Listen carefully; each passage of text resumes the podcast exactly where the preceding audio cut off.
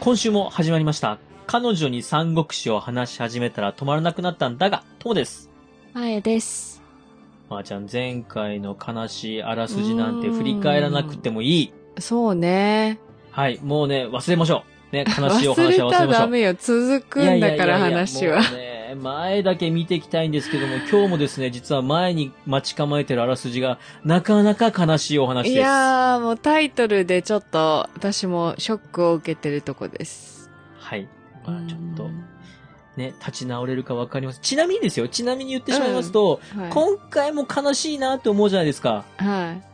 これから先悲しい別れがですね、ポンポンポンポンと続きますので、はもうね、ずっと言ってますけど、私の三国志がどんどんどんどん終わっていきます。い。道具のメンタルが心配でしょうがないです、私は。ね、のめり込みすぎだよって話ですね。そう、創作物にまあ何をそんなにって思ってるところですけど、まあまあね。はいうんはい。あの、アイドルに恋焦がれるファンの気持ちでございます。さあ、今週も頑張ってやってまいりましょう。はーい。よろしくお願いしますよ。ろしくお願いします。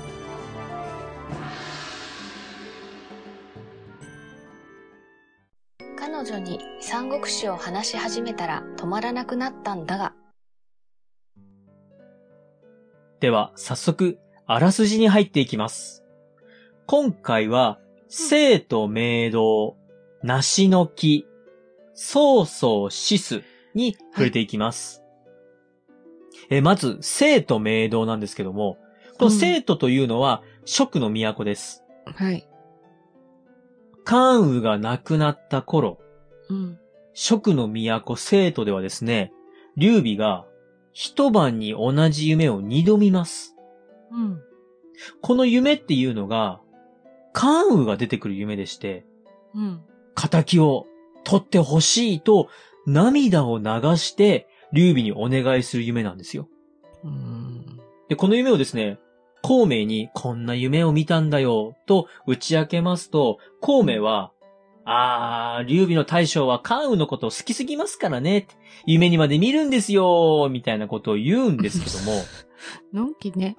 慶州が落ちるっていう知らせが入りまして、はい。さらには、関羽が大事にしていた部下、良家が生徒に到着します。はい。そしてそこで良家がですね、劉邦に助けを求めたんだけど、助けてくれませんでしたとかそういった報告をしまして、劉備は劉邦たちが関羽を助けないことをめちゃめちゃ怒りまして、罰してやろうと。うん。さらには関羽を助けるために自ら出陣して助けに行くぞっていうことで準備を始めます。はい。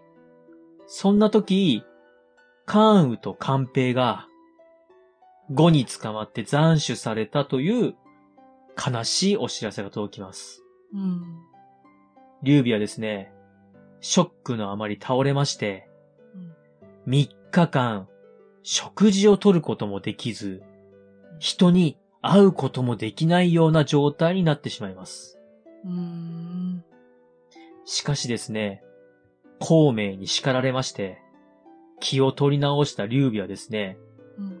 もうすぐにでも5に報復してやろうということで、攻め込もうっていうことで、準備してねってことでみんなに準備をさせようとするんですけども、うん。孔明に、いやいやと、今急いで行っても関羽はもう死んでいますと。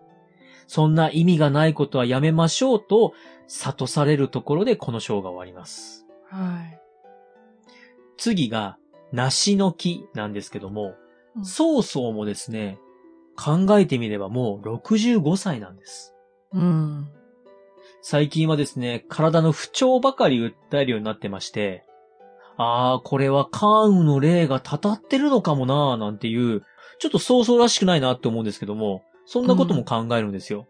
そうやって考えていると、宮殿を建て直して運気を改めましょうっていう人がいまして、うん。ほうほう、いいね。じゃあ新宮殿作ろうかっていうことで、設計図を書かせます。うん。この設計図書いた人がなかなかですね、独創的なデザインでそうそう気に入りまして、いいねこれいいねって気に入るんですけども、うん。その新宮殿には、どうしても立派な材木が必要だと。はい。で、こんな立派な木あるのかねって話をしたところ、どこそこのご神木がとても立派ですと。いや、ご神木？はい。で、このご神木が梨の木なんですよ。うん。で、梨の木を木材に使うっていうのも珍しいんで、そうそう大変気に入りまして、よし、うん採用となります。えー、梨の木。ただですね、このご神木、ノコギリでも、斧を使っても、切れないんですよ。うん。で、曹操はですね、切れない？いやいやいやいやと。ご神木だと、切るに切れないって嫌がってる迷信深い連中がいるんだろうと。うん。よっしゃわし自分で言ってやるわっていうことで自ら行きまして、うん。さーっと刀を抜いて梨の木を切りつけますと、うん。そこからまるで血のように樹液が流れまして、曹操は、ほらと、第一刀はわしが切ったと。もうお前らは安心して、うん。この木を切り倒せと言うんですけども、その帰りの馬車で早速体調を崩します。うわあ、なんか具合悪いだけじゃなく、ああ、梨の木の生がおると。うん。己梨の木の生命ということで梨の木の生に苦しめられ始めます。うん。で、体調が戻らない曹操は、名医カダの話を聞きまして、うん名医カダを呼びつけます。ああれ？一回肩をやっつけたのはそうそうじゃなかったっけ？カダさんですね。うん。こっから先のあらすじで、ちょっとひどい目に遭います。ああ、はい。カダはですね、うん。曹操の症状を見まして、うん。この時代に手術をしている人ですので、うん。曹操の症状を見てこう言います。はい。いや、曹操さんの頭痛は、うんうん。これは、頭を切り開いて、中身の本当に悪い部分を取らなきゃダメだから、うん。頭、ちょっと開いてもいいですか？うん。脳外科手術が必要ですって言うんですけども、はい。曹操は、おいと。お前そういえば関羽の肘直したよなと。うん。ははーんとお前関羽の仇だと思って俺を殺す気だなっていうことで、怒ってカダを捕まえてしまいます。あ、これって今の話か。私、そうです。その前のはい話だと思ってたわ。これあれですね、あの前にネタバレでネタバレで触触れたからねか。はい、うんはい、はい。そうです、そうです。で、次が曹操死すといううん。章なんですけども、うん。カダは捕らえられるんですけども、名医っていうこともありますし、うん。実は、このカダさんと同じ出身地の人が極利、まあ、つまり、ローの門番みたいな人ですよね。やってまして、で、うんこの人に大変優しくされるんですよ。うん。うんで、その優しさに感じ入ったカダは、この極利に、お主に自分の医術の秘伝書を譲ろうと。うん。で、そんな中、曹操が渋滞となります。もうどんどんどんどん悪化していくんですよ。うん。で、毎晩夢の中に、カダが出てくると。うん。うん。あいつ俺のことを恨んで毎晩出てくるっていうことで、カダを殺せって命令を出しまして、カダはあっさりと処刑されてしまいます。うん。牢の門番極利はですね、すぐに仕事を辞めまして、遠方のカダの自宅に行きまして、うん。秘伝書を受け取り故郷に帰ります。うんで、帰りまして、俺は医者になると。医者で成功するんだということで、まあ仕事を辞めて、頑張ろうっていう気持ちでいるんですけども、その日の夜、お酒を飲んで寝ます。うん。翌朝目覚めると、奥さんが、せっかくもらった肩の秘伝書を燃やしてるんですよ。うん。で、驚いて怒り出した極利なんですけども、うん。何をやってるんだって怒ると妻は、あなたがこの書のことで捕らえられたら大変です。私は災いの書を前もって燃やしているんですと、夫に告げます。結果、カナの医術の秘伝はついに世に伝わることはなかったというところなんですよ。うん。ついつも合わせた感じね。うーん、うんそうですね。さあ、曹操なんですけども、うん。曹操の病がどんどんどんどん重くなっていきます。うん。で、この曹操の病状を知った孫権。下手に出てへりくだって曹操にですね、ああ、曹操さん、一緒に職やっつけましょうよっていう風に、曹操をそそのかしたり、うん。で、他の一部の者たち、例えばこう、漢に仕えてたり、曹操に仕えている人たちは、曹操が生きてるうちに義の皇帝もう義皇帝にしてしまって、官をなくしてしまおうと。まあそうすることで自分も得するんでしょう。はい、そういうことをしようっていう動きもありますが、その両方とも叶うことはありませんでした。うん。で、芝居がですね、孫権が下手に出てきたこのタイミングで、何か褒美を与えておけば、義の方が語よりも上だって世間が知りますよっていうことで、うん。孫権に将軍の位と慶州の長官、僕って言うんですけども、うんの位を与えます。さあ、そんなことをしながらもですね、曹操の容体は日に日に悪化うん。曹操はですね、過去に殺した者たちの悪夢にうなされるようになります。うん。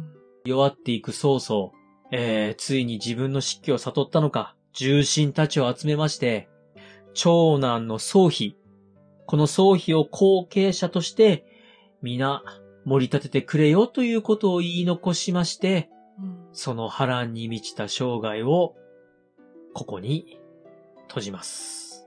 うん。えー、希代の英雄の最後でした。はーい。戦いの時ではなかったんですね。やっぱ病、病死というか、でも、寿命だね、60いくつ。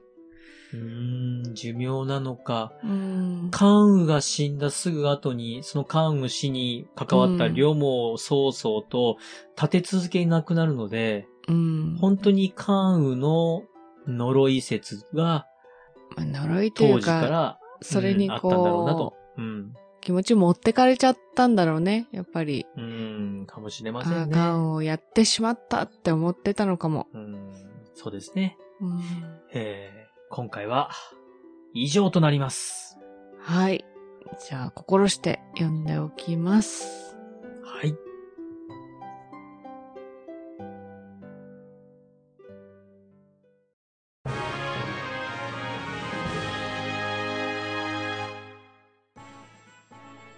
エンディングです。今回は、うん。ついに、希代の英雄、乱世の勧誘、曹操が亡くなってしまいました。ねえ、本当にこれは寂しいですね。